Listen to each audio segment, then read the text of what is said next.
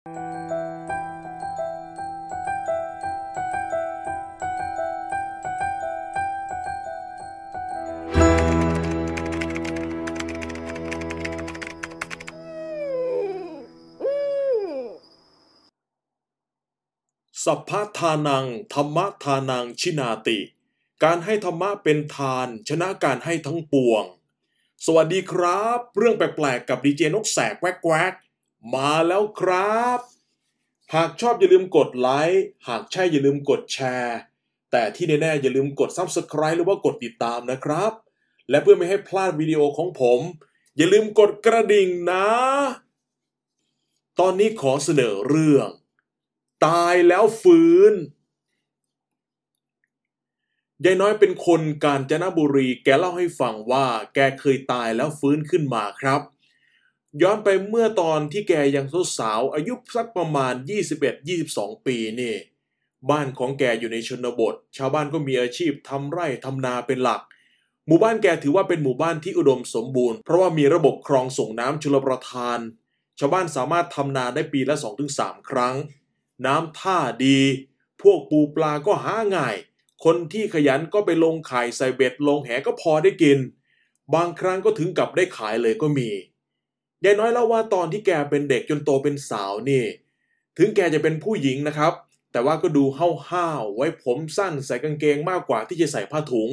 ช่วยพ่อแม่ทำไร่ทำนายังไม่มีครอบครัววันหนึ่งแกออกไปทุ่งนาตั้งแต่เช้าตอนบ่ายๆก็กลับขากลับนี่แกเดินเรียบมาตามคลองชลประทานขนาดใหญ่ซึ่งเป็นคลองเมนหรือว่าคลองหลักจึงมีขนาดใหญ่กว่าคลองปกตินั่นเองครับ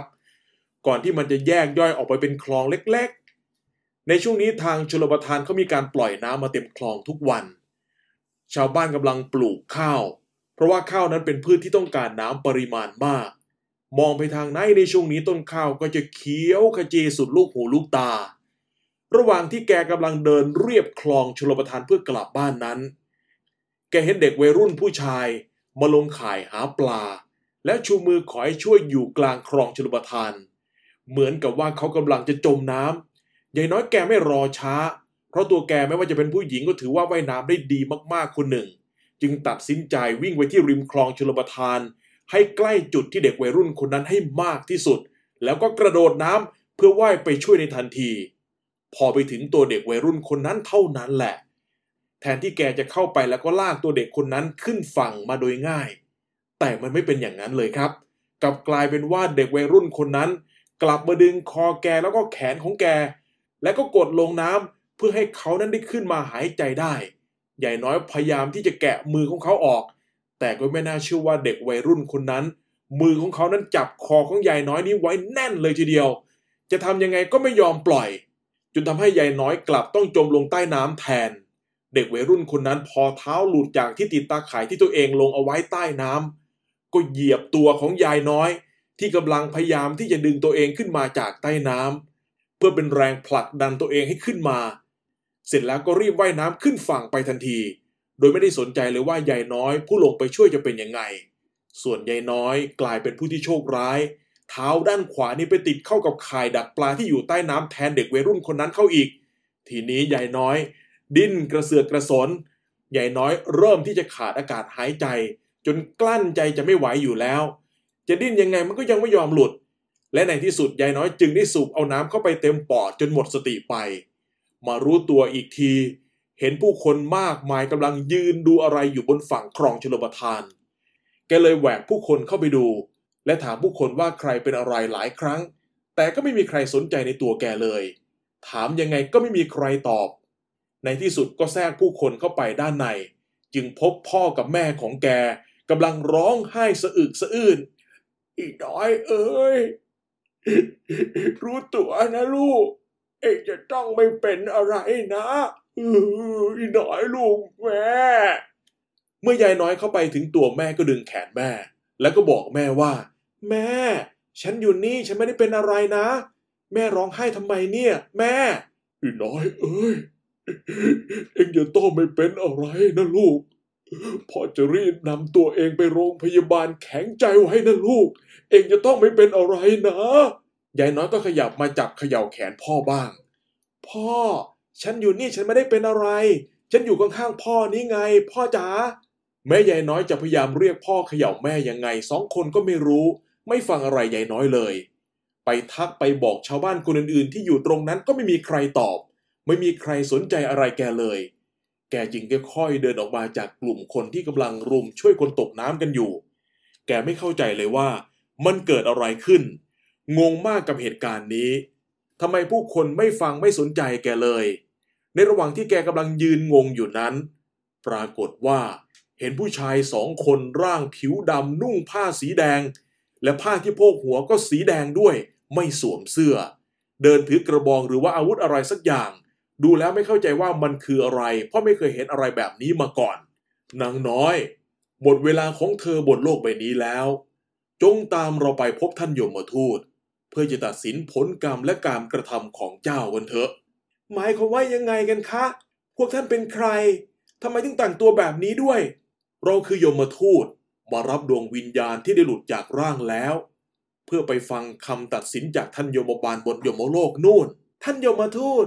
นั่นหมายความว่าดิฉันตายแล้วใช่ไหมคะใช่เธอตายแล้วอย่าเสียเวลาเลยรีบตามเราไปกันเถอะอย่าถึงกับต้องให้บังคับนะในขณะนั้นยายน้อยทั้งตกใจที่มีใครก็ไม่รู้มาบอกว่าตัวเองตายแล้วและทั้งงุนงงว่านี่คือความฝันหรือว่ามันคืออะไรกันแน่ดิฉันยังไม่ตายนี่มันเป็นเพียงความฝันฉันไม่ไปกับท่านหรอกพอคนเฒ่าคนแก่เคยบอกว่าหากฝันว่ามีใครมาชักชวนไปที่ไหนอย่าไปกับเขามิฉะนั้นเราจะต้องตายนางน้อยนี่พูดดีๆไม่รู้เรื่องนะงั้นเราต้องบังคับเจ้าแล้วล่ะพอท่านยมทูตพูดจบผลปรากฏว่ายายน้อยไม่สามารถพูดต่อปากต่อคำอะไรกับท่านยมทูตได้อีกเลยจำเป็นต้องเดินตามท่านยมทูตไปอย่างว่าง่ายไม่สามารถที่จะบังคับอะไรตัวเองได้อีกแม้กระทั่งความคิดเดินมาได้สักครู่ใหญ่ๆก็มาถึงปราสาทหลังใหญ่จะดูเก่าก็ไม่ใช่จะดูใหม่ก็ไม่เชิงมันดูน่าเกรงขามยังไงบอกไม่ถูกมีผู้คนมากมายทั้งผู้หญิงและผู้ชายมาเข้าแถวเหมือนกับรอคอยอะไรสักอย่างแต่ละคนเงียบไม่มีใครพูดคุยกันการแต่งกายของแต่ละคนใส่เสื้อผ้าสีขาวหรือไม่ก็ออกเทาๆไม่มีใครใส่เสื้อผ้าสีฉูดฉาดหน้าตาแต่ละคนดูนิ่งเฉยไม่มีชีวิตชีวาสักพักก็มีเสียงของผู้ชายเป็นเสียงที่มีอำนาจมากๆเป็นเสียงที่เราต้องฟังคือฟังอย่างตั้งใจด้วยเมื่อไปอยู่ตรงนั้นจิตของเรามันจะนิ่งไม่คิดอะไรเลยคอยที่จะฟังคำสั่งอย่างเดียวเสียงนั้นดังออกมาจากด้านในของปราสาทนางสาวน้อยผมทองเข้ามาข้างในถึงคิวของเจ้าแล้วพอได้ยินเสียงเรียกใหญ่น้อยก็ต้องรีบก้าวเดินเข้าไปด้านในปราสาทนั้นอย่างหลีกเลี่ยงไม่ได้เหมือนมีอะไรบางอย่างมาคอยบังคับอยู่ตลอดเวลาใหญ่น้อยเดินผ่านประตูบานใหญ่เข้าไปพบว่ามีคนตัวใหญ่นั่งอยู่บนบัลลังก์ท่าทางน่าเกรงขามในตอนที่เจ้ามีชีวิตอยู่นี่เจ้าเคยทำความดีอะไรมาบ้างฮะยายน้อยบอกว่าพอมายืนอยู่ต่อหน้าท่านยมบาลมันเหมือนมีอะไรสักอย่างมาปลดปล่อยความคิดเก่าๆของเราทุกอย่างเราสามารถคิดถึงอะไรต่างๆที่เราเคยกระทำมาเมื่อตอนที่เรายังเป็นเด็กๆมันคิดออกหมดว่าเราทำดีชั่วอะไรมาบ้างเมื่อตอนที่เรายังเป็นคนเรายังคิดไม่ได้ขนาดนี้ตกลงเจ้าทำความดีอะไรมาบ้างอะทำไมเจ้าถึงไม่ตอบคำถามของเราฮะท่านยมบาลทำเสียงตวาดขึ้นเมื่อยายน้อยมัวแต่คิดถึงเรื่องเก่าๆที่ผ่านมายายน้อยไม่รู้ว่าจะเอาอะไรความดีเรื่องไหนบ้างมาตอบจนท่านยมบาลต้องถามต่ออีกว่าเจ้าน่ะตายเพราะอะไรล่ะว่ามาสิเมื่อท่านยมบาลพูดอย่างนี้ยายน้อยก็นึกออกทันทีดิฉันตายเพราะว่าไปช่วยเด็กวัยรุ่นคนหนึ่งเขากำลังจะจมน้ำตายที่คลองชลประทานที่หมู่บ้านของดิฉันเจ้าค่ะในระหว่างที่ดิฉันเข้าไปช่วยเขากลับจับคอจับแขนของดิฉันไว้แน่นแล้วเขาก็ใช้ตัวดิฉันเป็นที่ยึดเพื่อถีบตัวของเขาเองขึ้นเหนือน้ำจนตัวดิฉันต้องจมลงไปในน้ำขาของดิฉันก็ไปติดข่ายดักปลาใต้น้ำขึ้นมาไม่ได้จึงขาดอากาศหายใจแล้วก็เสียชีวิตในที่สุดเจ้าค่ะส่วนเด็กวัยรุ่นคนนั้นเขารอดเขาสามารถว่ายน้ำขึ้นฝั่งได้เจ้าค่ะแล้วเจ้าน่ะโกรธเขาไหมที่เขาทำอย่างนั้นน่ะไม่โกรธเจ้าค่ะดิฉันคิดว่ามันคงเป็นเพราะข้อกรรมของดิฉันมากกว่าดีความดีที่เจ้าตั้งใจจะช่วยเหลือเพื่อนมนุษย์น่ะ แค่นี้ก็ถือว่าเป็นความดีที่ใหญ่หลวงแล้วที่เจ้าจะยังคงมีชีวิตต่อในโลกมนุษย์นะเพื่อให้เจ้าได้สั่งสมทำความดีต่อไปไหนๆเจ้าก็มาที่นี่แล้วก่อนที่เจ้าจะกลับไปยังโลกมนุษย์อีกครั้งเจ้าหน้าที่พานางน้อยไปดูหลุมนรกต่างๆแล้วก็รีบพาส่งตัวเขากลับไปยังโลกมนุษย์โดยด่วนก่อนที่ทางโน้นเนี่ยเขาจะเผาร่างของเธอเสียก่อนพอท่านยมบาลพูดจบก็มีเจ้าหน้าที่ที่เป็นลูกน้องของท่านมาพายายน้อยเดินออกจากตัวปราสาททางประตูด้านข้างทางนี้ไม่มีผู้คนเลยลูกน้องท่านยมบาลพูดว่าเดินตามเรามานะเราจะพาไปดูนรกเพื่อที่เจ้าจะได้เอาไปเล่าให้คนยังเมืองมนุษย์ฟังพวกเขาจะได้กลัวบาปกลัวกรรมเสียบ้างเพราะในทุกวันนี้ผู้คนไม่กลัวบาปกันเลยที่เมืองนรกถึงได้แออัดยัดเยียดกันแบบนี้ไงพอท่านลูกน้องของยมบาลพูดจบร่างของท่านก็เคลื่อนตัวไปข้างหน้าดูเหมือนไม่ใช่การเดินร่างของยายน้อยก็เลื่อนตามเหมือนกันไม่ต้องเดินเหมือนเหาะไป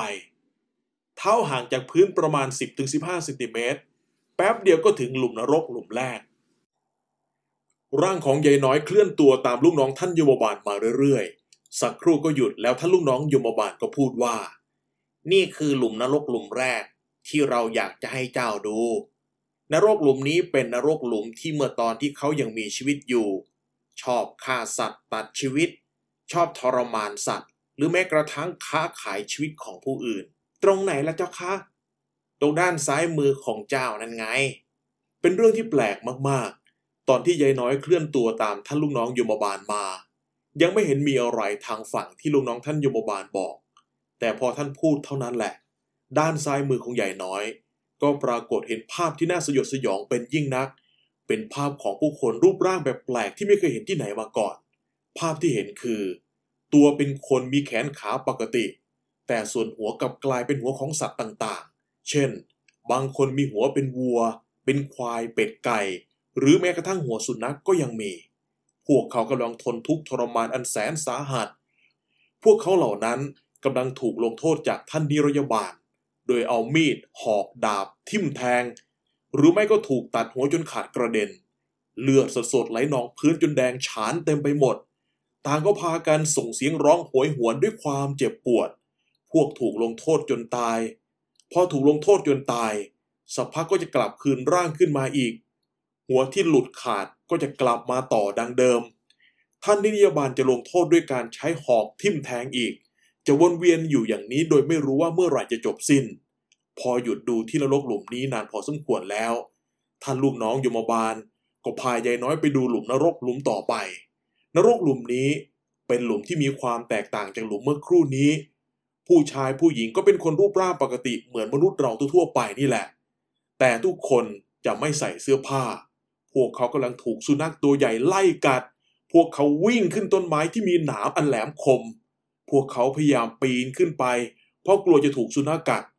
บางคนขึ้นไม่ทันก็จะถูกสุนัขกัดตามแขนขาเลือดอาบแดงฉานไปหมดผู้ชายบางคนถูกกัดตรงอวัยวะเพศเลือดสดๆไหลเป็นทางพวกเขาพยายามที่จะปีนขึ้นบนต้นไม้หนามพอปีนขึ้นไปได้ก็จะโดนหนามอันแหลมคมของต้นไม้เกี่ยวเลือดสดๆไหลทะลักบางคนไส้ถึงกับทะลักออกมาก็เกี่ยวอยู่ตามหนามของต้นไม้นั้นพวกเขาร้องด้วยความเจ็บปวดเสียงดังระงมไปหมดพวกที่ขึ้นไปบนต้นไม้หนามได้สูงแล้วดูเหมือนจะรอดแต่พวกเขาก็ยังได้รับความเจ็บปวดจากหนามอันแหลมคมของต้นไม้ประหลาดนั้นสักพักมีนกยักษ์บินเข้ามาโฉบจิกทำให้เกิดความพะวงไหนจะถูกหนามแหลมของต้นไม้ทิ่มแทงไหนจะถูกนกยักษ์จิกกัดบางคนถึงกับร่วงตกลงมาจากต้นไม้หนามอันสูงลิบสักพักพวกเขาก็จะฟื้นขึ้นมาแล้วก็จะมีสุนัขตัวใหญ่วิ่งไล่กัดอีกพวกเขาก็จะวิ่งเพื่อปีนป่ายขึ้นบนต้นไม้หนามตามเดิมเป็นวัฏจักรอยู่อย่างนี้ไม่รู้ว่าจะจบสิ้นเมื่อไหร่พวกที่มารับโทษที่นรกหลุมนี้